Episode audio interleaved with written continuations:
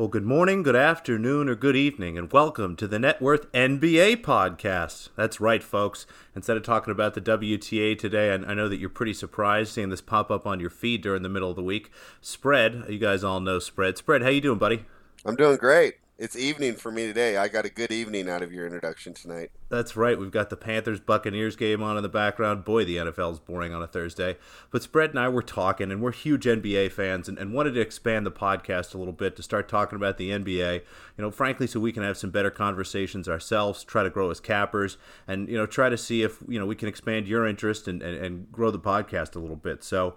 Um, this will be our first NBA podcast. We'll start labeling things as such so you can see which is NBA and which is WTA. Um, Jorge will definitely be joining us from time to time on the NBA podcast. Um, but the goal here is to do some previews through the season. I think we'll, you know, I'm going to talk to Spread. We'll either do uh, one per conference or maybe even one per division if we're feeling um, saucy. But um, tonight we just want to start off with kind of 10 topics, you know, since we've had the off season, just to kind of get everything settled. But again, we'll have some preview podcasts before the season. And then once the season gets started, what do you think, Spread? Like once a week? Yeah, hopefully we can do once a week. Maybe we'll choose out the big games for the week or just go over the general um, NBA soap opera nonsense that's been. Um, you know, cluttering our timelines and you know stuff that we want to talk about. You know, give us a chance to to participate in hot take season and you know have a good time with this.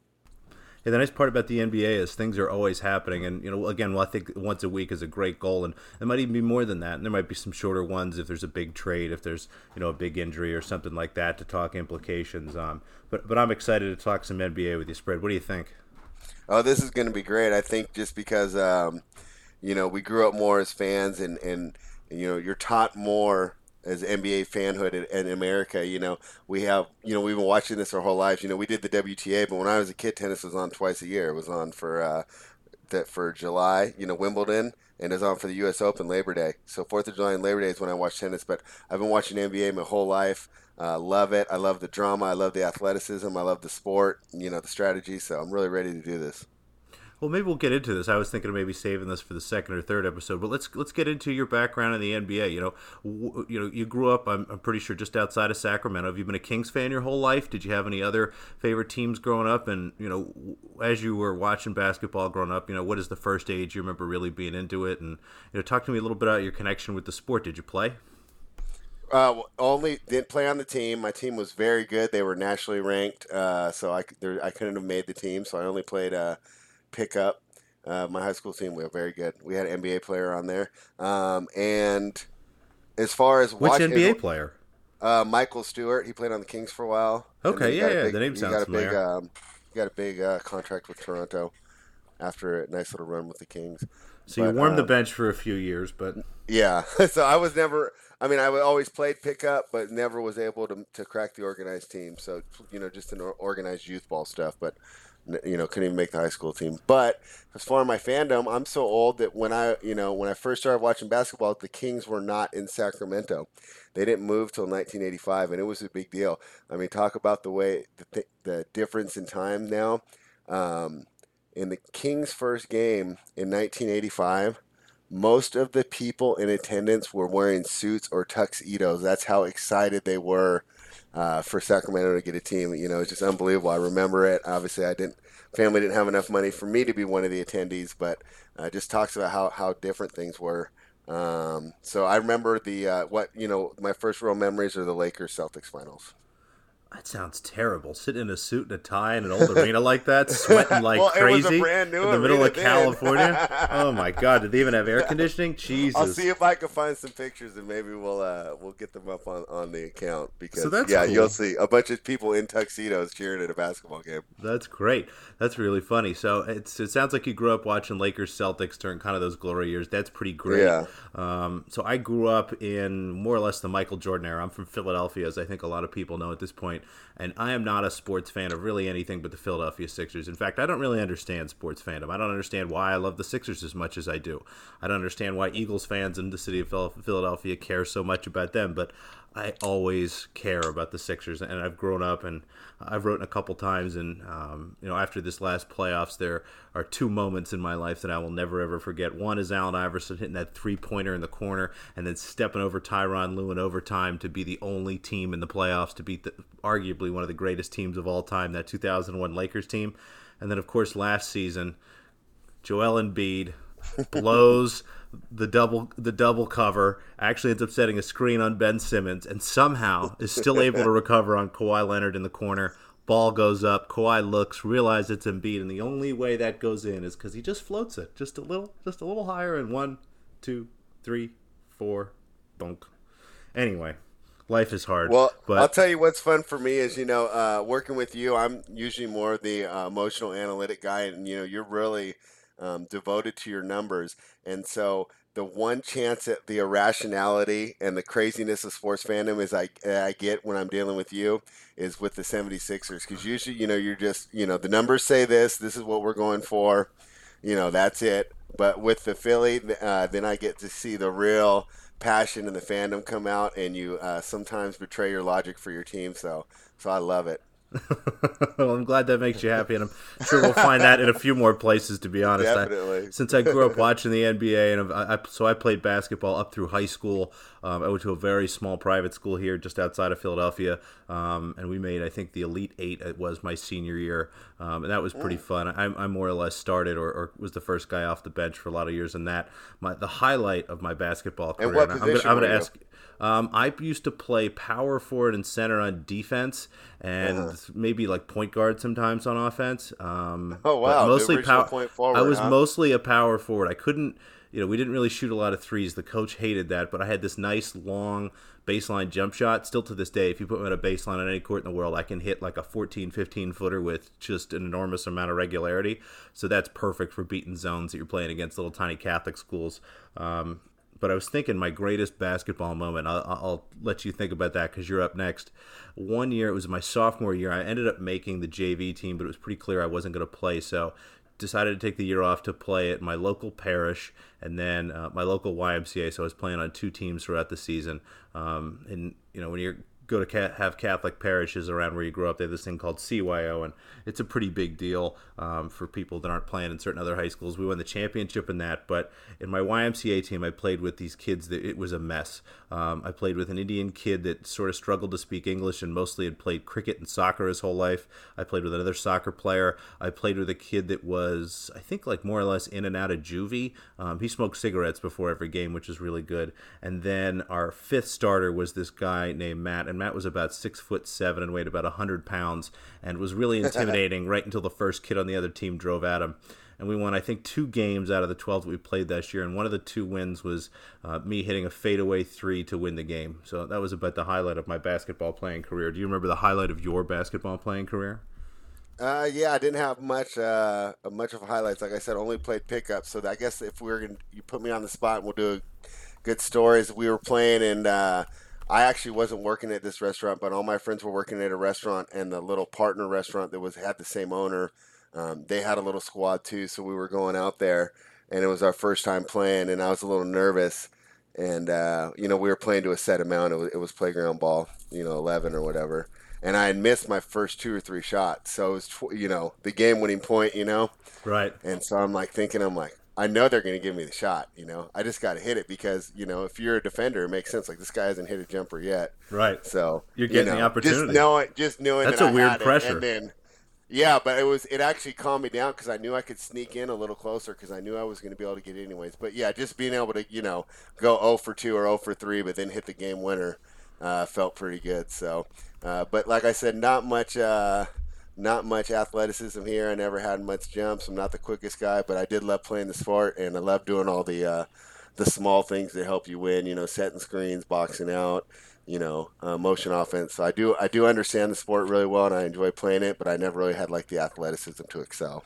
That's right, folks. You got two mediocre uh, to possibly bad former basketball players who have watched their whole lives and have, are pretty much nerding out at this point. So that's well, hey, you know, it's always the bench players that make the best coaches, right? Yeah, it's, it's I hard to so. understand how, how to win the game if you're just faster and you can jump higher, right? It's pretty well, easy to win the game, but you know, we really had to figure out how to how to win and how to score. So it, it, it sometimes does help you in your basketball analysis. I love that. That's really great optimism. I know I can always count on you to make me feel better. But let's dive yeah. Into. Um, you did a really great job. I'm really lucky that you took the time to prep this. I love this. You put together ten tough topics.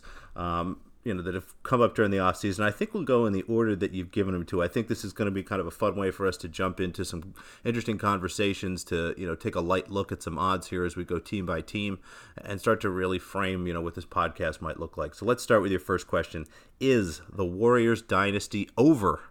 Now, Kevin Durant is no longer a Golden State Warrior. Klay Thompson is obviously out this year, possibly with an injury. Maybe we'll see him later in the season. But this will be the first time, really, at Steph Curry, Draymond Green, and um, D'Angelo Russell for some reason as a Golden State Warriors team. So, you know, Spread, I'm going to start with you. What do you picture when you think of this Warriors team? What do you see? What are your expectations for next year? I mean, is the dynasty over? Do they have a chance to win the title? What are you thinking?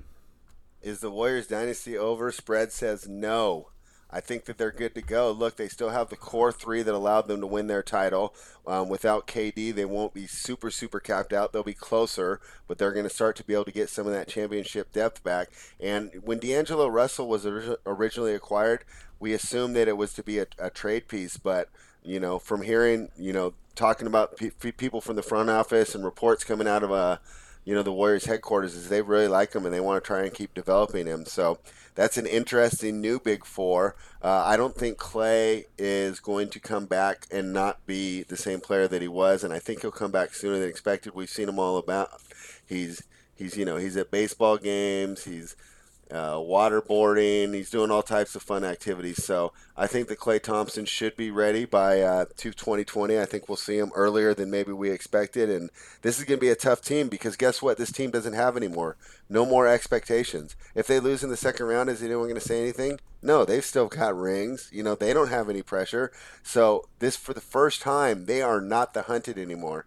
You know, the teams in LA are going to be the hunted, and they don't have those expectations. And I think that makes them even more dangerous. What do you think? I love that point about them finally getting a chance to relax a little bit and, and not be the favorites. I think that is going to make their lives a lot easier. Um, I don't know if I share your optimism about Klay Thompson. I would love to share that optimism. I think we will see him towards the end of the season, but I'm not expecting him to be 100% Klay. You know, by the time we get to the playoffs, by the time we get to crunch time, my biggest concern about this team is their ability to adapt to the, the losses on def- defensively here. Um, you know, the Warriors, everyone thinks about the way that they really uh, modernized the game. That, you know, they were one of the first teams to really shoot a lot of threes, spread it out on offense, not really run any ISO, very actual little, little bit, little pick and roll in their game. But when you start to look at this team, and you're trading out D'Angelo Russell basically for Klay Thompson this season. That is a huge defensive downgrade. You lose Kevin Durant. Kevin Durant is one of, in my opinion, probably the 10 most valuable defensive players in his ability to guard a lot of positions, but also protect the rim with his length. Um, yep. They did pick up Willie Cauley Stein. I think that's a really interesting addition. I think that he's he's a guy who has unlimited athletic potential, and if they can find a way to kind of teach him how to play Warriors basketball, and I think Draymond Green is a guy who might be able to kind of take him under his wing and really grow him into a player. Now, can we count I on Draymond Cauley Green Stein, to do that? I think, yeah, I think that's one of the the few spots that actually made sense for him. But go on. I just wanted to jump in and say. I mean, I think there's about well, you've watched teams. Willie Cauley Stein, right? You, yeah. You, you, know, as a Kings fan, so what do you think of him? Yeah. Do you think that he's the kind of player who you know might be able to get morphed into you know a taller, bigger Draymond Green that's maybe seventy five percent as smart as him? So here's the issue with Cauley Stein. I think he's going to fit in on the offense fantastic. He's uh, he's a good screen and roll guy. He moves off the ball really well, and he has a nice uh, knack for allowing the uh, dribbler in the pick and roll to get space while he's rolling. So he knows when to veer off and let the the guy drive. He knows when to, to cram the lane.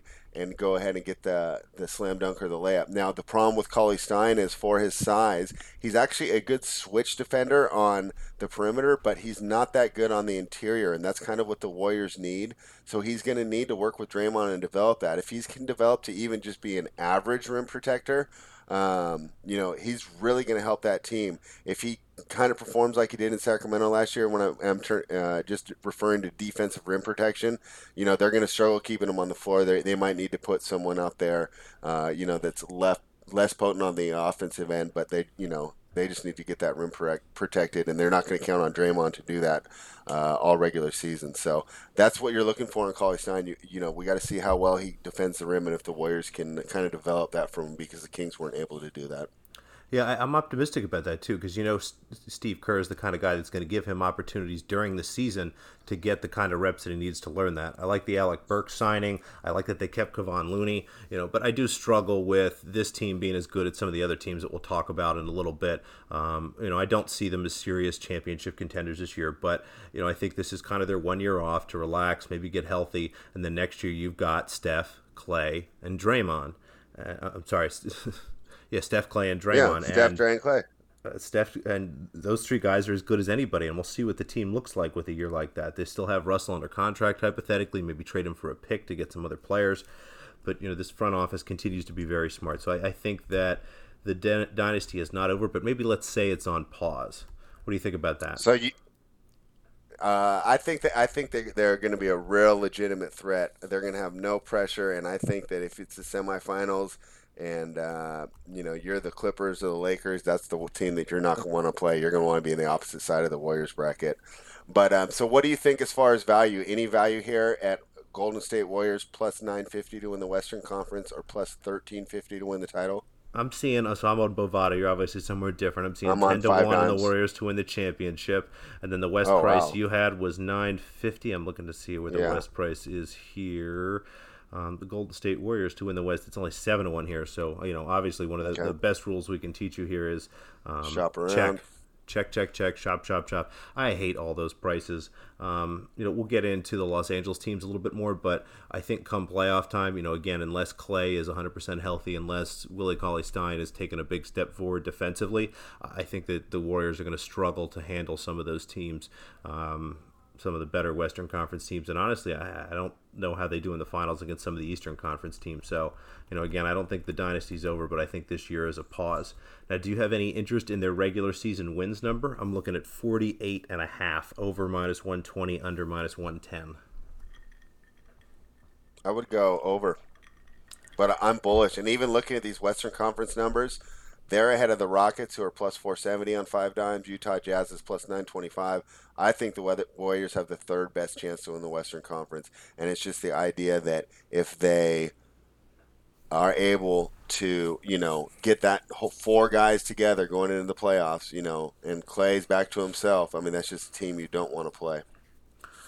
So that's a really hot take. You like you think the you really love the. Why do you think you I put that one number lot. one? We had to get this podcast off to a good start. I like it. And you see the dog yeah. that's sitting behind me now absolutely loves yeah. this take. He is really angry about that. And hopefully we can get him to calm down in just a minute. But I share some of your thoughts there. I think that the Warriors regular season, it's actually maybe over is a good look. However, you know, once you get to the playoffs, it's going to be a little different. I think a lot of that is going to be around my thoughts around LA and their and their load management and, and what they're able to accomplish. But regular season, my angle for Golden State, I think I'm going to be hammering Golden State overs. I think that this is a team that's going to score a lot of points and is going to give up a lot of points and is going to play at a high pace. So, uh, my only thought, really, right now, my only big angle I'm excited for from a Warriors perspective is overs in, in the games once the regular season starts. What do you think about that? I love it. You know, uh, just even from a fan's perspective or a general gambling, not necessarily a sharp gambling perspective, there's nothing more fun than a Warriors over you can look so out of it, and they can they can knock off 15 points in 70 seconds. You know, and so yeah, I, I I like the Warriors over. I think they're fun, and I'll tell you what, there's nothing that is worse than and they put up these huge lines to try and get you to take them. A Golden State Warriors under, even if it's a sharp play, even if it's the right play, can be one of the least enjoyable bets you'll ever make. Oh, it's so tough. All right, spread. Are the Los Angeles Clippers, not the Lakers, folks. The Clippers, the favorites to win the title, and this one's pretty easy. Looking at Bovada, the Lakers are actually three to one. Clippers are three point two five to one. So the Lakers are the favorite. No is the answer. Okay, I I'm sorry. Did you have something to add? Oh, My oh, I'm sorry. Was that too literate? Go ahead. The, the question should have read: Should the Warriors be the? I mean, the Clippers be the favorite to win the title? Would, gosh, would you think? Gosh, right, I think should so. they be the favorite? I think I, I, love this roster. You know, so the starting five: Patrick Beverley, Landry Shamet, who I'm going to curse under my breath every single time I say Landry mother Shamet, um, because Landry Shamet should be a Philadelphia 76er. This will be a theme, and I will do my best to avoid it. I will do poorly at this.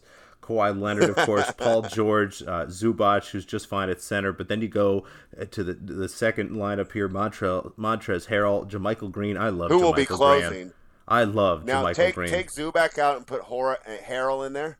Now and then defensively, look look at that lineup.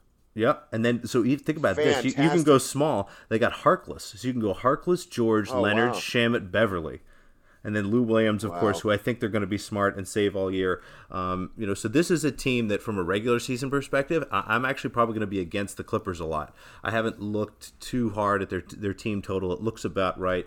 Let me just double check what that number is right now from a team total perspective for the Clippers. I am seeing. I'm sorry, that's the yes to make the playoffs. That's not the number I wanted. But the Los Angeles Clippers win total right now, I'm looking at Bovada again, is 54 that feels about right.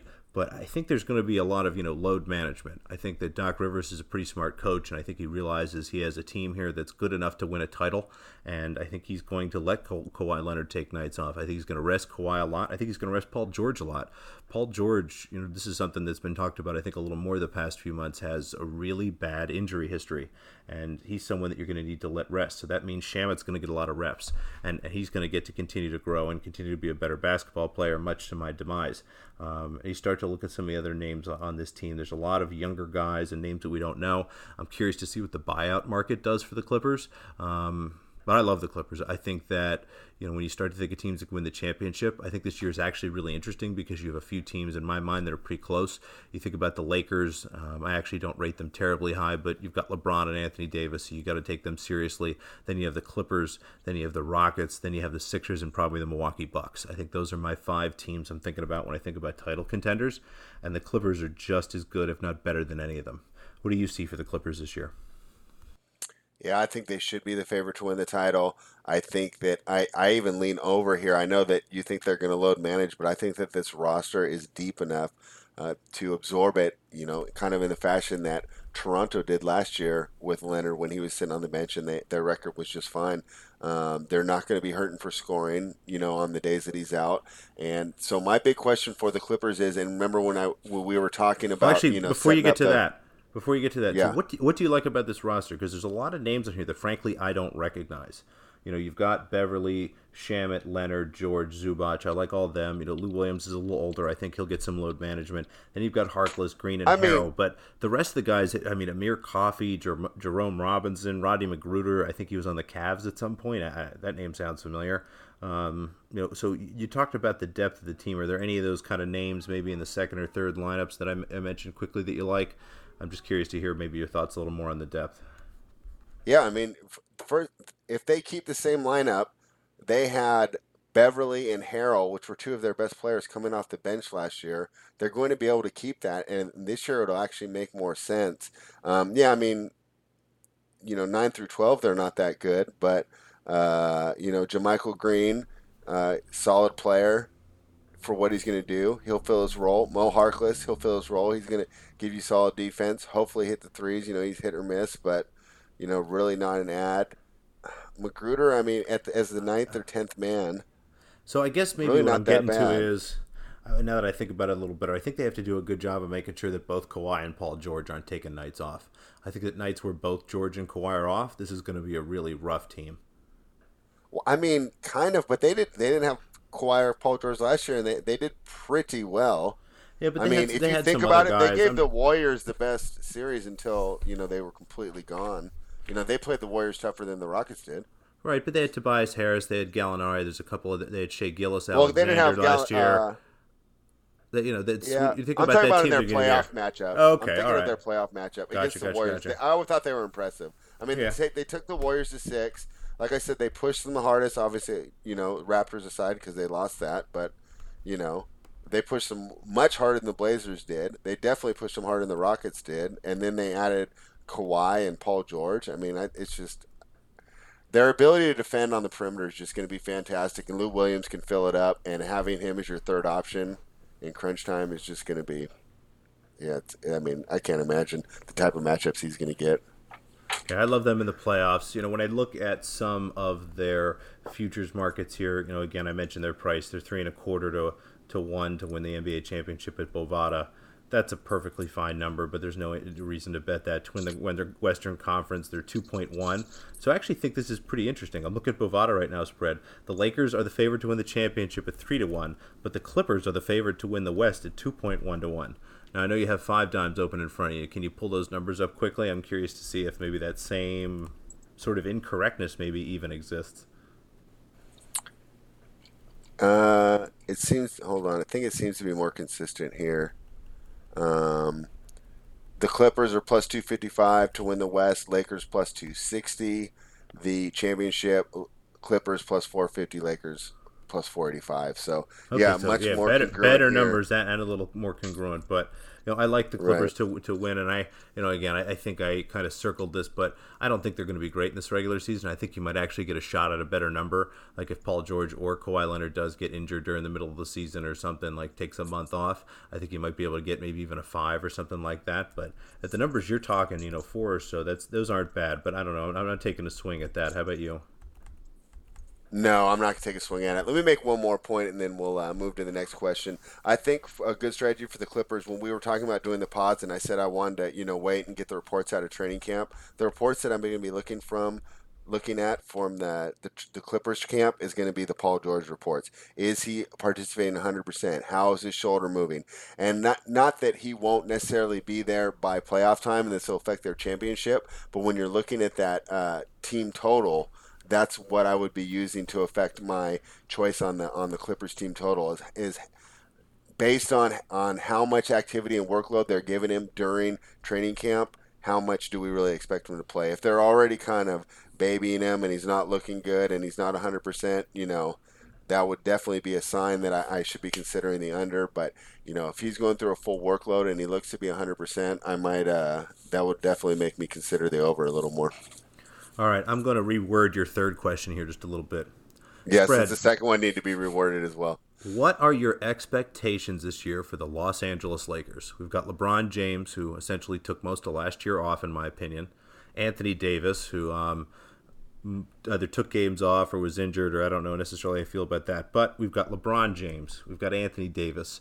You know, at their absolute peak, that's probably two of the five best players in the NBA. Absolutely 100% two of the eight to ten best players in the NBA. You start to look at the roster, you start to look at the West. Spread, what do you think? Are the Lakers going to win the championship this year? What do you think? What are your expectations? Are you near? Are you near your AC noobs? You might need to turn it on after this one. Uh, I think the Lakers will lose in the Western Conference semifinal to the Golden State Warriors. There's my hot take for you. Oh, I'm going to soak up as much Lakers hate as I can. My favorite bet Oh, I last forgot year. you do hate. You, Oh, oh, I, I Yeah, we're not gonna it. get I- much- I, we're I not rub gonna get much, uh, Spread. Did you know they signed Dwight Howard? here. Did you know that Dwight Howard is a Laker again? Do you know how happy that makes me? I might get myself a Dwight Howard Lakers jersey. I think I have to at this point. I think you know if, if some of my futures and stuff shake out, I think at some point I'm going to order myself a Dwight Howard's Laker jersey, and I'll get it in purple too because it'll be like Thanos but sad. Um, I mean, uh, so I love I love LeBron James. LeBron James is. I grew up watching Michael Jordan as a very very young kid. I probably started watching him when I was six, seven, or eight, and finished watching him somewhere in my teens. But um, I- I'm not sure who's better. I'm not sure if I'd rather have Michael Jordan at his peak of his powers or LeBron James at his peak of his powers. completely different pod because I will. I will argue I- I- Jordan I- I- ten times all day. Either so way, had to throw that LeBron. James, assuming he's healthy again, he's had a year off. This is the first time in a long time he's got to take a break Great from point. basketball and re-energize. Great Does he come back energized? Is does he is he really motivated to make Kyle Kuzma really great? Is he motivated to make Anthony Davis great? Is he motivated to entertain Dwight Howard and use the power of charisma that LeBron James has? What what I think is one of his most underrated skills. Can, can I mean if Dwight Howard comes out is willing to just do pick and rolls all season, play defense and shut up, that'll be that might be LeBron James' greatest accomplishment in his career. You look at the rest of this roster: Rajon Rondo, Will it be LeBron's Green. or will it be Thanos' accomplishment if he does? I kind of like the roster. I say for bit. those who don't know, do you want to catch him up on our joke there? His quote. honestly, if you don't know what it is, just check out Dwight Howard's Twitter, and the rest will sort of put itself together. Um, I I like I'll the explain real quick. He he All said right. that he was he he saw Thanos and it real made him Thanos. realize when he Thanos, you, I'm Thanos, you great old man. yeah, I haven't even watched the movies. Uh, but he said that he saw how much that he sacrificed and it inspired him to sacrifice and do the right thing. So that's why we're kind of joking about that. That you could be a professional basketball player, drafted number one overall, have all that talent, but it takes the Avengers Infinity War to make you realize that you have to sacrifice to be part of a team.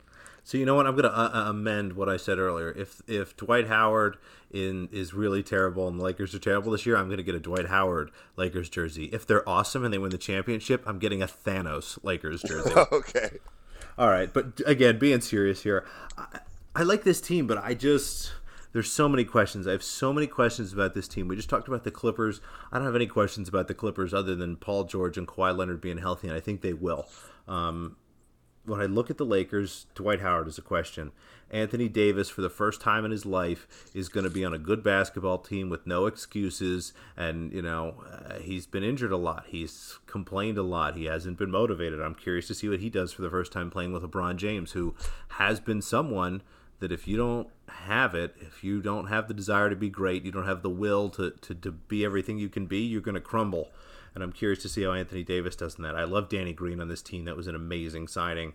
Um, Rondo is just fun. I love Rondo and playoff Rondo. Kuzma, I think, is going to actually step himself up a bit. I'm curious to see what he does. And then just the rest of it's Avery, Avery Bradley. Who knows what that's going to happen? Quinn Cook, JaVale McGee. But, you know, if those are your 9, 10, 11 guys, you've, you've got some upside. So I like the roster, but it's just too many questions for me to really get behind any Lakers action at this point. Um, Real quick on the Danny Green signing, if they do end up winning it all this year, I mean, does, is Danny Green is that like the Shane Battier signing here? yeah, That's the one that worried me. If I'm, you know, anti-Laker just like you, because you know we had our little feud with them. I won't call it a rivalry because they beat us every time, but we had our little feud, you know, back in 2002, and so you know everyone's pretty anti-Lakers up here in Sacramento, um, you know, and so you know obviously I'm on the same side as you going against them. But that Danny Green signing is the one that worried me. That made me think, okay, that's that's a solid piece that's going to help them win. All right. Any other thoughts here before we wrap on the Lakers? Yeah, real quick, uh, to, since we have been, you know, just trashing them, and we, we will, I mean, show why, you know, they could, you know, win the title, and they they are the second favorite overall. Um, one thing I wanted to point out is Anthony Davis's catch radius is around the rim is is probably you know tops in the league. So now you have LeBron, you know, feeding him, and his catch radius is that big. Oh, I LeBron mean, they're, AD they're pick gonna, and rolls are going to be insane. Yeah, that might be one of the best plays in the history and- of the league. Yeah, so that's going to be tough for people to stop. I think that'll really come down to how how our, how our you know championship team's going to defend that. So that's I think going to be a big question in the playoffs if everyone stays healthy, which is a big concern. Absolutely, yes, it is. Now, spread. I have a question that you weren't ready for. Do you know Uh-oh. the five teams that are in the Pacific Division? Uh, Portland, Phoenix, Clippers, Lakers. Not Phoenix, Clippers, Lakers. Oh, Kings. You were close. You got four out of five. Clippers, Oh, and the Warriors. Lakers, Suns, Kings, and the Warriors. Guess Yeah. who the guess what the the Golden State Warriors odds to win the Pacific Division are? What? I didn't pull this up. and a half to one. They're five and a half to one to, have more wins during the regular season as the Clippers, the Lakers, the Kings, and the Suns. I think I like that a lot. No. No, I guess you're not believing in the load management thing.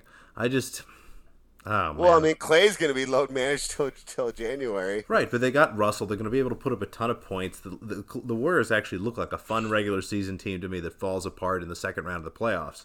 But I think the Lakers have a lot of questions and a lot to figure out about themselves. I think the Clippers are going to have their two best players miss 20, 20, 20 to 25 yeah, games it's this the year. load management that has the scene different on there. I just, I even with the load management, I think it's gonna be really tough for the uh, Warriors to keep up with the Clippers because they're gonna be spotting them so many games. Well, I'm going to keep looking at some numbers, just a thought, and maybe we'll talk about that a little bit more on the next episode. But your next question what do you expect from the Rockets next year? How are they going to be with Russell Westbrook? Um, you know, I, am going to jump in first here. I think I like the Rockets. Right. I thought that was a great acquisition. I think Russell Westbrook is going to be just fine. I think that he continues to add some more athleticism.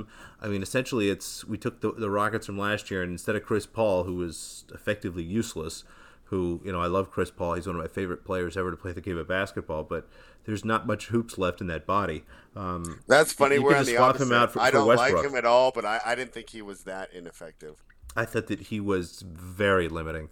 I think the reason you know they lost the title is because his body was incapable of playing those minutes, and he and he pulled or tore his hamstring, whatever he did. And I think you just you swap him out for Westbrook, and then it's this relatively. I mean, it's the same team. It's not relatively the same team. You still have Harden, you still have Eric Gordon, you still have PJ Tucker, you still have Clint Capela. You add Tyson Chandler, which I think is a sneaky big ad. You um, you're able to pick up Gerald Green, who continues to be good for whatever reason in this system. Austin Rivers was a really fantastic player He in the was- regular season for them. surprise, Huh? I, I mean, I always thought that he showed a lot of capability, and I thought that in a role where you know he got to be a little more in charge, which is perfect for them during the regular season, trying to give Chris Paul breaks and you know given some of the stuff. But I thought he was a really plus player. Um, the rest of the roster is kind of a mess, but I think that's enough guys. And you know, I, I mentioned earlier they're in they're in my five teams that I think can win the NBA championship. I think every year it's really important to establish a list. Here's the teams that you think you can win, and you got to keep trying to think about it from that perspective because the NBA is a small list of teams that can win. This is not the NFL. This is you know, it's college football. Frankly, there's you know two, three, and this year's I mean five. That's a huge number for me. That's that's one of the bigger numbers I've ever had. But you know, let's let's give you a chance here. What do you think of the Rockets? It sounds like you're not too excited about the Westbrook acquisition, or or did I read that wrong? Oh no, I am. In fact, I think it was the most surprising acquisition of, of what the wildest free agency in, in NBA history.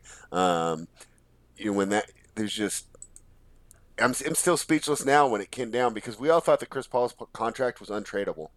And now that they get they get Russell Westbrook, I mean, yes, it's a gamble, but you're in a spot where you need to gamble. This team's window is closing, and to add him, I so you're you're going to compare him to Chris Paul now, and I think the thing that Chris Paul added was just defense and knowing where people needed to be on the court and helping people out defensively. Um, you know, calling out switches, things like that. And I think they will miss that a tad. But West, Westbrook's athleticism is such that he can be at this point of their careers as good or a better defender than Westbrook when he wants to be. And I mean, than than Chris Paul when he wants to be. And I think he's going to want to be. And I think that this is a sneaky tough team, especially for the regular season. Because this team is built for the regular season, I think um, it's going to be really interesting to see how they do in the playoffs in the crunch time. Who's going to get the ball? How that's going to work out? Um, because I know that Chris Paul seemed to be kind of disenchanted with the way that Harden um, was ball dominant. Now, does Harden have more respect for Westbrook? Will he give him more of a shot? I think so. That's what makes this team dangerous. So I would agree with you that yes, they should be on the list of teams that will win the title. Um, not that things luckily need to break right, but just as far as coalescing as a team, you know, things need to go right for that to be a possibility. But yes, I mean, if everything goes right, uh, the Houston Rockets could be your NBA champions next year. I love what you said about Chris Paul and his leadership, and I do worry about that. And one of my bigger questions, and I was waiting to get to this, you know, I, I, what I'm curious to see is how is Russell Westbrook going to adapt to playing on someone else's basketball team?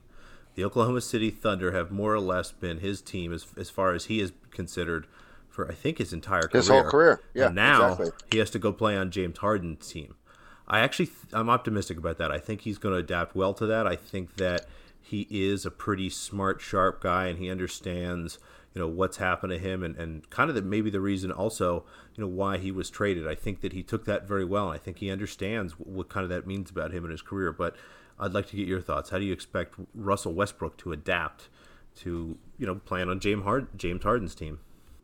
I think he'll be fine. I think a lot of the Westbrook personality stuff is overrated because you know guys like Colin Cowherd and the and the Fox crew and the ESPN crew they need to come up with topics every day. They have three hour shows five days a week. That's fifteen hours of content. Sometimes during the NBA season that just isn't there, so they kind of revert to their old um, standby of you know Westbrook's not a team player, triple doubles don't matter, uh, stat padding. You know that's like one of their favorite fall to. Like we need to to fill content type of thing. So I think that the narrative is overblown. And um, uh, one way to look at it is look at how his teammates treat him. You don't see a lot of people. Um, Kevin Durant was upset about, you know, getting the ball, but as far as you know, the person and the way he treated his teammates and and things of that nature. I, you didn't really hear a lot of bad things about Westbrook, and I think that now, especially with Harden, to kind of, you know, who else does everyone like to bash on in the media? You know, who else is a favorite NBA whipping boy? That's James Harden. So with them to kind of share the, uh, uh, you know, share the attack or the rage or whatever the morning shows do. Um, I think it's going to be good for Westbrook, and I definitely think that he's smart enough, and I think that he's got the self awareness to do it. All right, spread. This will be one of my favorite arguments to track yeah, I put the this season. right in the middle. I, I like it. it. That was a good us. job because I could not feel worse about the We're Toronto Raptors this year. But you go first. What? what okay. You know what? Actually, I'm going to go first. Screw it. Um, what Excellent. on earth do you have to feel positive about the Toronto Raptors about? They just come off the championship. They trade away their best player. They're playing with house money. This is a Well, team full of guys with expi- well, whatever. They have a team full of expiring contracts with a GM that's been on record saying multiple times, "I would love to blow up this team." Is Kyle Lowry going to be in shape? Spread. Is Marc Gasol going to be in shape coming off a long run at Have you FIBA? watching Marc Gasol coming into the FIBA? yeah, He's that's right. it. Yeah, He he's wasting great. reps. He's wasting He reps, buddy. No, Those knees are going to be sore. That back is going to be sore. Oh, he's going to feel terrible come the playoffs, and they're going to trade him anyway, or they're going to cut him, or they're going to buy him out. No, come no, on, they're going to blow this whole thing up, and even then, I mean, the Eastern Conference is absolutely stacked next year. The Celtics are going to be good. Um, you know, the Bulls actually aren't going to be a complete blowover. I think the Hawks are going to be good. The Hornets are going to be terrible. The Cavs will be terrible. The Nets will be good. The Knicks might not be terrible. The Pistons will be competitive. The Heat, I think, are going to be good. The Magic are going to be good. The Wizards are going to be terrible. But the Bucks, the Pacers, the Sixers, uh, they're all going to be good. Like there's, uh, it's going to be such a competitive conference, and they're going to trade everyone before the trade deadline. Good lord, how on earth spread could you expect the Toronto Raptors to be any good? 17 and 5, Newt. 17 and 5. And you know what that is, right? I don't even want to know. It's their record without Kawhi Leonard when he was load managing last year. They're a great team. This is the Spurs East. They have a system. They make players good. They develop their draft picks. You know what? The Spurs don't draft better than other teams. They don't see talent better than other teams. They make the players better through their system. That's it's drafting. It's I, the older I get, the more I realize the franchise that you go to matters so much for your development, especially as an NBA player. And and they know how to develop young players. They get them to play their role. Um, Pascal Siakam should step up. Fred VanVleet, you know, how can we not be excited about him? You get OG Anunoby coming back. I mean, this is a solid squad full of role players. And what what is my over under at now? They basically just have to be a little over 500, right? It's in there at 46 44. and a half. 46 because people are probably, you know, listening to me and going, boy, we got to get some money on this because I think that's gone up since the last time we talked about this. But no, I think that they're going to do fine. Are they a title contender like when we talked about the Rockets earlier? No. Don't you, you don't don't get don't take Rocket I mean Raptors to get to win the championship. Don't take Raptors to win the East, but yes, take them to go over. They're going to be a solid squad. Traveling to Canada sucks. You have customs, which is always annoying for every team that has to come in. It gives them an extra hour or two at the airport, get in there even later that night. Uh, it's a big party city, as Joel Embiid will attest to. You know, so they're going to get in late. They're going to have a great time. And so, I mean, if you think about it, I, I mean, is thirty and twelve at home going against you know a majority of East teams? Is that is that that crazy? It is. It's And absolutely then and insane. now I only need to it's get now I only absolutely need to get insane. sixteen games on the road, and I'm and I'm living in Overtown. Spread. Who's the best player on the Raptors? what is? Oh, who's the best player? Who's the Pascal best player in the Siakam. Raptors? oh, so Siakam. Pascal Siakam is going to lead a team in a, a relatively good, if not great, No, Eastern Marcus Conference. All. Marcus All is. I'm sorry. Marc Gasol. Sol. Well, oh, okay, all right. I haven't. I honestly haven't googled this. Give me a guess. Who do you old, think is better? How Who old is is Marcus better? Sol? That's my point spread. They don't have a good player. Marc Gasol is 34 years old. What do you Come mean? on, He's dude. leading Spain over there right now. He's like the best player on the floor in international competition. In international competition. I'm talking about Yes, the NBA. I'm talking NBA about I'm talking about having to play the Milwaukee Bucks four times a year. I'm going to talk about having to play the Sixers four yeah, times a year, they, the Celtics four times well a year. against the Bucks. And, Oh and honestly, God. watching international co- competition is All right, kind all of right, sour right, me all right, all right, all right. That's enough. That's enough. That's that enough. That's enough. We're going to spend so much time talking about this over the next few Uh, weeks. this- this You're one, yeah. so wrong about this. I have multiple This units. might have to be a whole I have multiple units on the under Raptors, 45 and a half. I even actually sold down a game, folks, to plus money. Well, Um, this might even be a segment then if we do if we go weekly. You know, the There's going to be a Raptors over-under check. update segment. Yeah, I think, Raptors I think that's update unavoidable. and, but and unless it just gets to be one person lording over the is going to trade so everybody. obvious, They're going to cut everybody. No. Kyle Lowry's eating fast food, I'm sure. They're going to draft well Kyle develop Lowry's at to McDonald's right now like eating a Big San Mac. Antonio. Yeah, whatever. There's there's know, there's blah, three blah, things that we blah, can count yeah. on for consistency, and that's uh That's Karolina enough. Pliskova, the San Antonio's enough. versus the Toronto Raptors. That's enough. That's enough. I'm calling it. Ding, I'm- I got a WTA ding, ding, reference ding, in there. Ding, ding, ding, ding, ding. We're done. We're done. And they're not Christina Pliskova, they're Karolina Pliskova. All right, I'm going to skip winners. to question seven because I want to talk about your favorite team first. All right, we're gonna do that. What do you think? Are the Kings going to make the playoffs? What do you think, spread?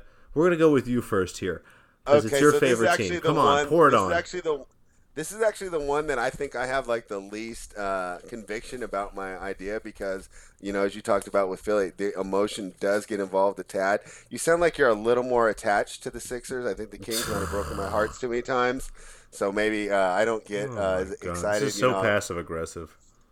I'm not being passive aggressive. I really don't know what to expect. This is one I actually want to know your answer. If I have to make an answer, I would say yes. You know, like I want to say yes, but then you look at who's competing for these spots. Like who's bad in the West? Phoenix.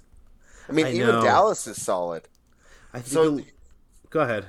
I would just say you look at that last that's that last spot, and who's going to be competing for it? It's going to be, you know, the Pelicans who look pretty good, the Mavericks. Um, I mean, there's a lot of tough teams down there. So, uh, but I think the Fox and Bagley is going to continue to do well. I know I keep mentioning international competition, but um, Bagley was killing it. Um, I'm surprised that they didn't bring him up to the roster, and so was Fox. So uh, everything that we got for his reports on how well he's doing, expect Bagley to make a big jump this year. And if Fox continues his development, I'll say yes, they do make the playoffs. But I'm definitely not putting money on it. Well, what do you think the odds are? Don't look. Tell me. What would Plus you 145. plus 145 to make the playoffs? Yeah. Spread. I'm looking at Bovada right now. They're 3 to 1. They're plus 300 Plus to make the 300. All right, I'll put money on it. At three to one, you have to. You'd So agree the- with me on that, right? They're a perfect example of one of my favorite concepts in the NBA a regular season team versus a playoff team. This is an amazing regular season team.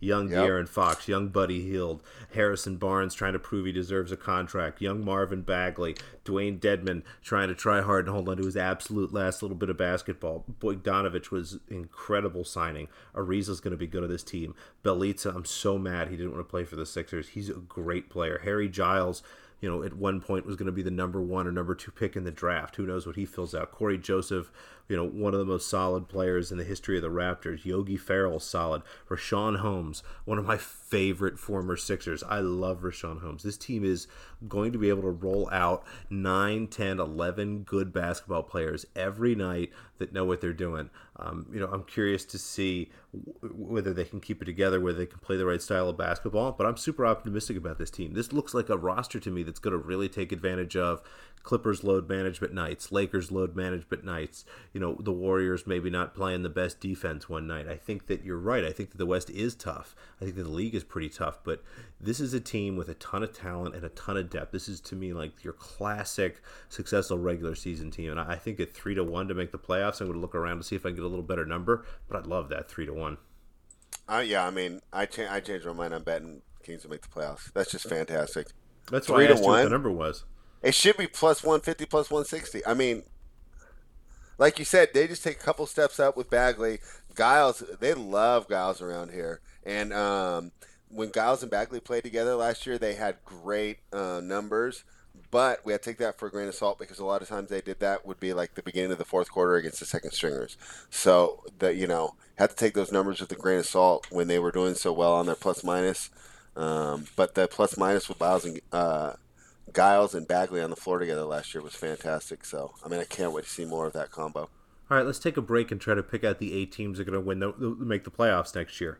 Uh, right. and, and, I don't really want to pick the eight, but let's try to figure out how many teams are kind of locks, and then see how many spots have left.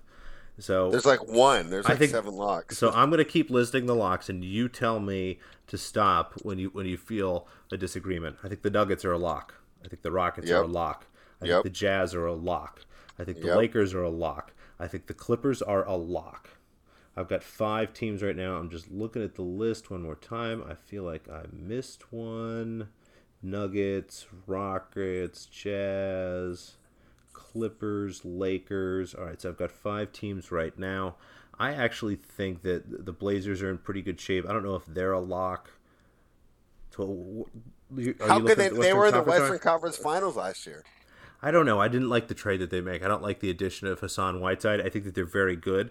I think that they're definitely a discussion. I think they're definitely a favorite to make the playoffs, but I don't think oh, of them they, as a lock. Okay, yeah. To me, Blazers are a lock, and I almost want to say that the Spurs are a lock too. I actually kind of think the Spurs are a lock too. So I'm with you on that. All right, so let's say so now Spurs we have are a lock. One spot for that's, everyone else. That's six teams. We'll take that's the Trailblazers seven, to seven. Right. We'll take the Trailblazers to seven. So we've got yeah. one spot for the, the Thunder, Kings, the Kings. Thunder, the Timberwolves, and the Pelicans, and the Mavericks. Yeah. I think the Kings have just as good of a shot as any one of those teams. I like them actually better, and I think maybe this is something we'll, we'll get into. You're we'll right. get into I mean, our previews, but that three to one number that's going to require some more research. No, I mean I'm betting it right now. Thanks for letting me know. I didn't know it was that high. I, I just unbelievable. That's cool. All right. Well, in the absolute opposite version of the world, let's see what the 76ers odds are to make the playoffs because I'm sure it is a hilarious number. In fact, I know it's a hilarious number. What do you think the Sixers odds to make the playoffs are spread? Minus 1800. Minus 5000. Oh, wow. And I agree with that. I could not be more excited for a Sixers season. I think that the Sixers, you know, similar, you know, last year were one of the most interesting rosters in the NBA. I think all they did was get more interesting. I think that the regular season is going to continue to be a struggle for this team. I think that you know load management on Embiid, load management on Al Horford. I don't expect him to play, play a lot, but I'm curious to see. You know, so Ben Simmons. We'll just get to that real quick. I don't ever expect Ben Simmons to shoot a jump shot. If he ever at any point during his life ever considers the idea, learns it, that's all gravy. When I discuss Ben Simmons, I'm talking about a guy who's really good at bringing the ball up the floor on a fast break, who's an incredible athlete, who's an unbelievable finisher at the rim. I think is one of the 15 best post-up players in the league and is generally otherwise not so useful on offense. Incredible defender, but – when I look at this roster, you get Simmons, Richardson, who I think Richardson is one of the most underrated players in the league. I love him. He's big, he's fast, he's smart, he plays really good defense. Um, you know, in Miami last year, they challenged him in a lot of ways. He was the true point guard for a while. He was a shooting guard for a while. I think he knows how to do it all. Tobias Harris is incredibly versatile, and I think is going to um, really enjoy a, an off season of doing some work with these guys. You get Horford, you get a Embiid. I mean, that's I can't think of a better, you know, an absolutely 100% better five players in the playoffs. So you know, am, am I nuts here? Is my Philadelphia fandom is this too much spread, or is this you know a true top contender to win the title?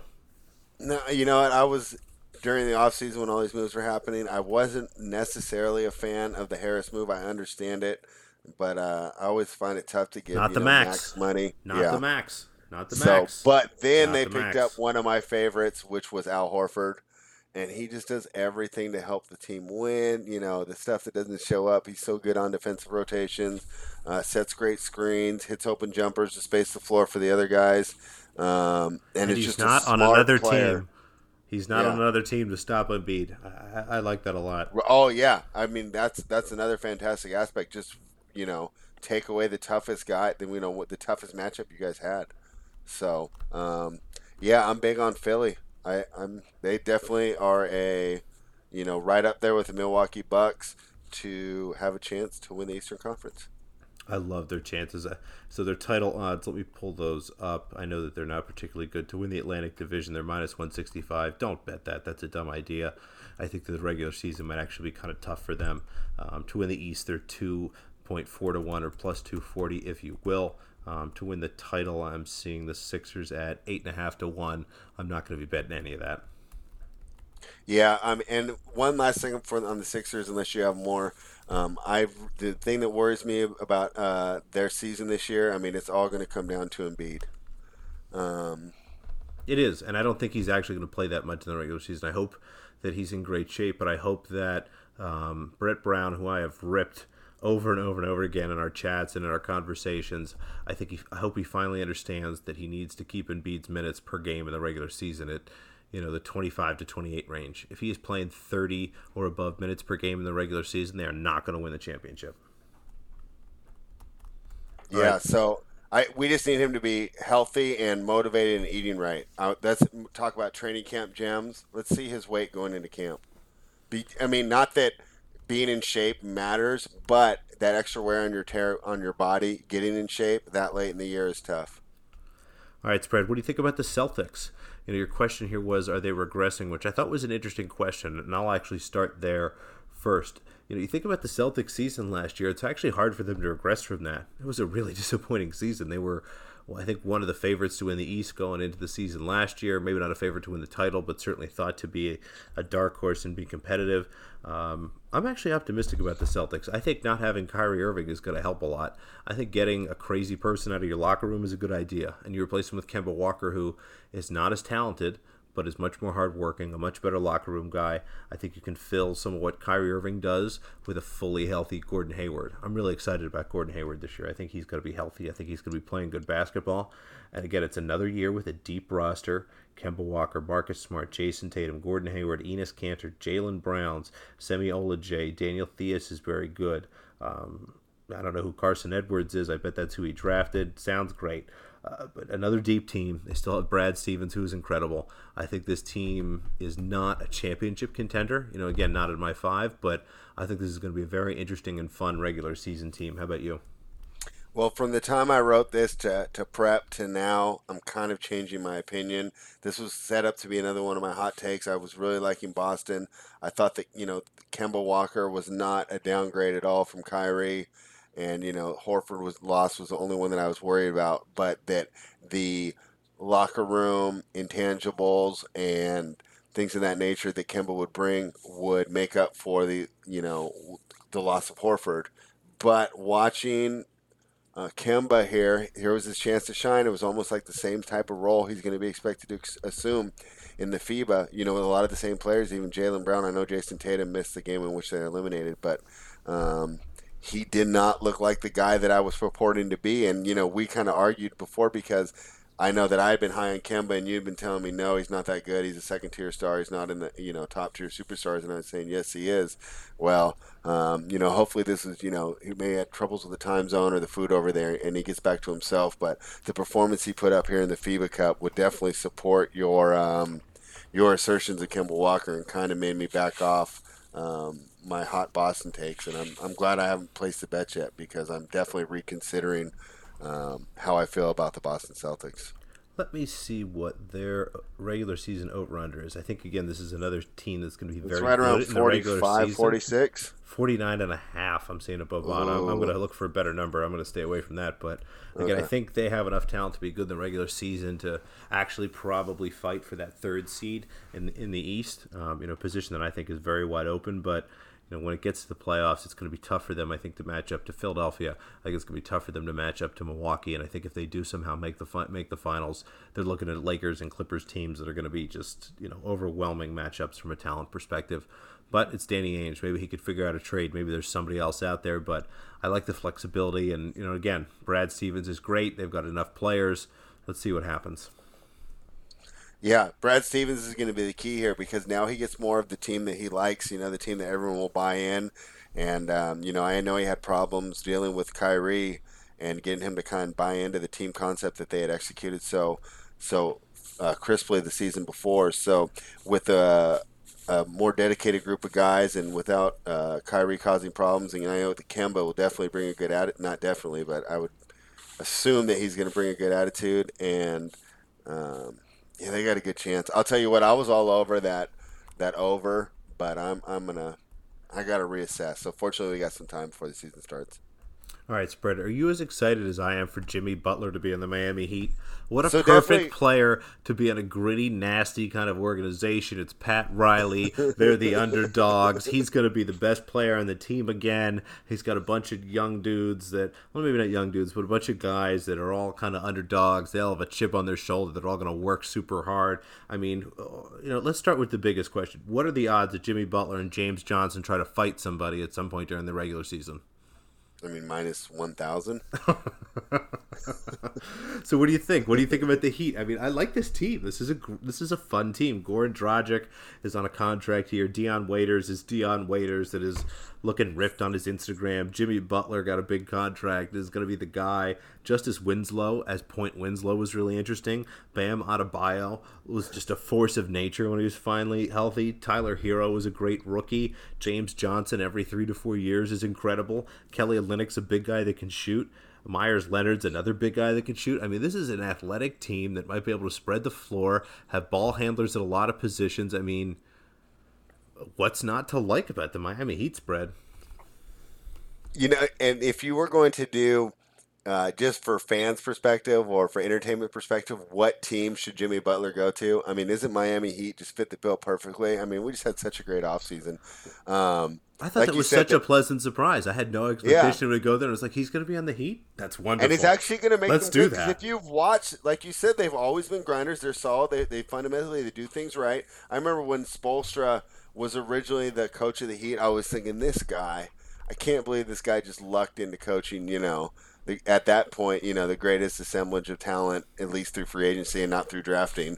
Um, you know, in the history of the NBA you know, and he just sits there gets to coach it. But since they've all left, he's really shown his chops as a coach, and I consider him to be a top ten coach in the NBA.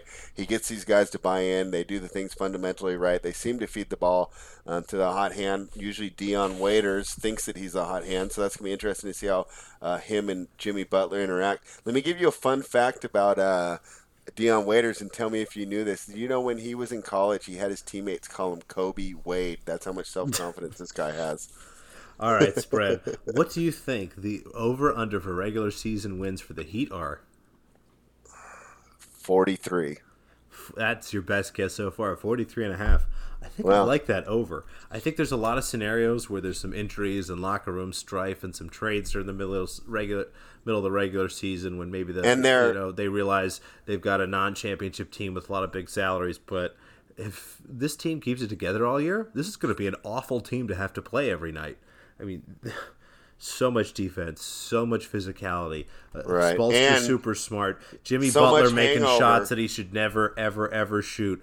Uh, I'm going to give you a second to talk about the Miami home court advantage, and I love that. But I think I'm going to talk myself into this over 43 and a half. But I'm going to I'm going to wait just a little bit. But Yeah, we go got for some it. time. That's the fun thing. No, I was just, trying to make a joke about Miami's up there with Toronto and tough, tough places to, to go. You got to have and- the Miami and- home court advantage. successful. And it seems like the NBA falls prey to it more. You know, the NFL guys seem to be able to keep their guys in the hotel, or they must do better bed checks or something. But um, yeah, the NBA guys go there, and boy, I do not think that they sleep. All right, spread. We set the table here a little bit for our last question. Yeah. The New Orleans Pelicans spread. And we'll go back through our list. Let me just pull up the standings here so I can just go back through our list. I think we came up with six teams that were locks, and then both kind of felt good about the Blazers. But again, our locks for the playoffs, as far as we're concerned Nuggets, Rockets, Jazz, Spurs, Clippers, Lakers is our six. We The like Blazers we are a like lock. The Blazers.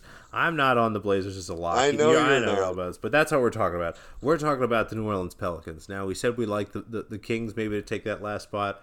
What about the Pelicans? Lonzo Ball, Jrue Holiday, who I always believe is one of the more underrated players in the league. Brandon Ingram, who might be good. Um, who knows? We'll see. Zion Williamson. Everyone loves Zion. He's blown out his shoes. Yeah. Derrick Favors. He's a he's a basketball player. Um, JJ Redick. He He's makes a lot of shots. Jaxson Hughes. He's Hayes. JJ Redick was a great Jaxson pickup. Hayes. He's very tall. E'Twaun Moore. All right, good. This is going to be fun. You go first. Are the Pelicans going to make the playoffs? And actually, even better than that, make the case. Why are the Pelicans going to make the playoffs? Because I, I bet you I'm going the other way. No, they're not. I was going to say they're going to make the playoffs in 2021. This is not the year. You've already sold me on the Kings. They got that regular season squad to be able to do it, and it looks like this is what the Pelicans could develop. One thing I'm worried about is Zion's um, ability to, to hold up for 82 games. He's got a big frame and he's already kind of had some freak injury issues, but it's also tough on your body uh, nonetheless. So we'll see how he holds up. I want to see if Lonzo's able to play a full season and the continued uh, development of Brandon Ingram because um, that's really going to be the key. Is, is are those guys going to do well outside of the Lakers? And when we t- I talked earlier, you know, and I, and I was supporting the Raptors, I think this is something. Um, you know that the Lakers might not have been doing as well, even though they seem to draft you know great talents, and that's developing players. If you look at when Julius Randle came to the Pelicans last year, he did fantastic under uh, you know some different tutelage, being given some space, and and you know not under that the LA system. So uh, look at D'Angelo Russell; he was not very successful in Los Angeles. He goes out to uh, Brooklyn. You know they have a much better system for him. They play a more modern offense um, better coaching, better development, and now all of a sudden he's making $23 million in Golden State. So this would, could end up being an indictment on the uh, Lakers development system if these two guys show up and, and ball out. But, uh, you know, that remains to be seen. But if they do, well, this team's going to be fun no matter what. But if they do that, that would be the, the ingredients to the playoff push. And J.J. Redick was a great signing. That's going to give those guys some space. Just want to clap again. This is the second clap of the podcast here. that was an unbelievable shot on the Lakers. Way to go! Way to take the opportunity to really get to get that in. I really it's going to take that. me a little while to, to realize it. All I have to do is take shots of the Lakers to get applause. I hope oh, I don't man, start it's the best. that uh, for it. Pavlovian system when I figure it out. So this is you know a theme I've talked about for a few teams. I just have more questions with this team than I have answers. Is Lonzo Ball anything but a really really great distributor and defender?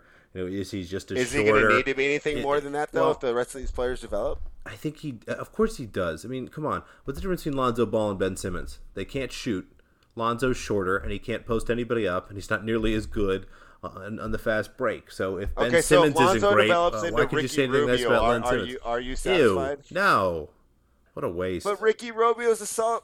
Boy, you don't watch these international. You can't do win you? any championships Ricky with Ricky Rubio. solid. You're not winning a championship with Ricky Rubio. You're not winning a championship You with Lonzo Ball at point that point. there.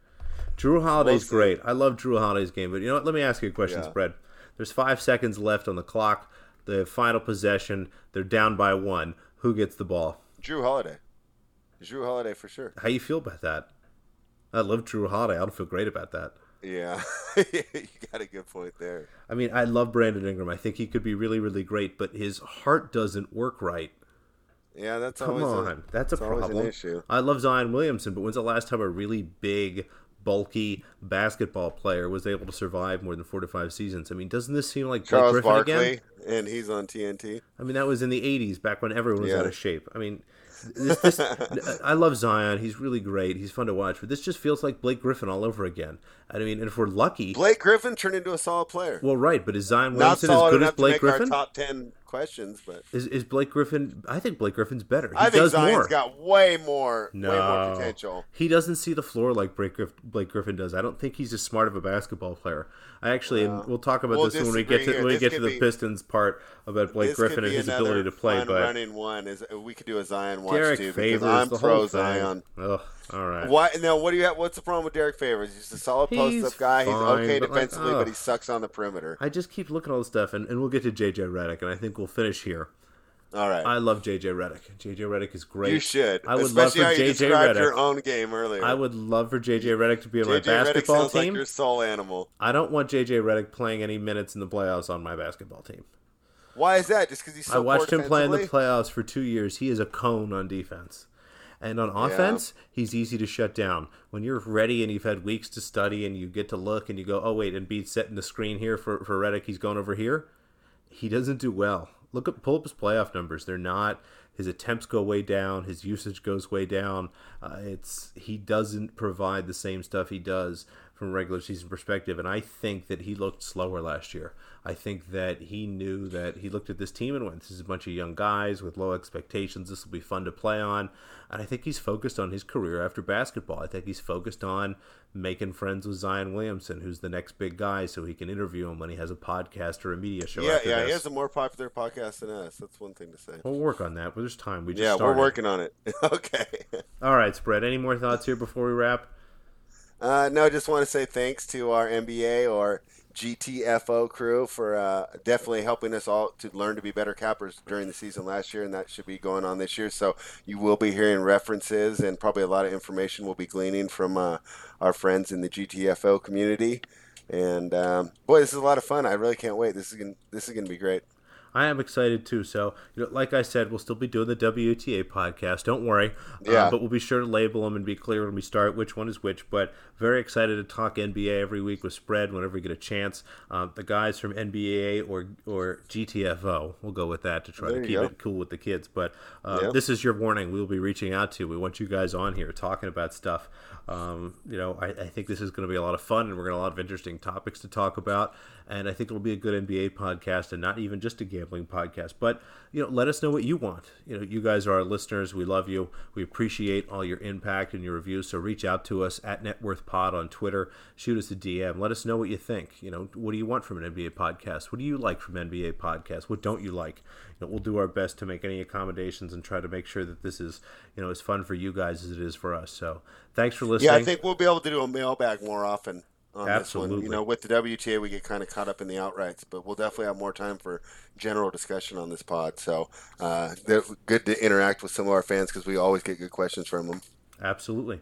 So please reach out. Let us know what you'd like to hear, and, and, and, you know we'll do our best to make it work. Otherwise, I think the next time we go, we'll be doing some. Uh, I think we're going to go division by division. Come on, spread. We can yeah, get it done. We'll do it. We'll go division by it. division. We'll go team by team. Do the wins. Do the division odds, playoffs, all sorts of fun stuff. Some player props, but um, you know, look forward to those. And you know, again, we'll have our weekly WTA podcast. And, and thanks for listening, everybody. We appreciate it.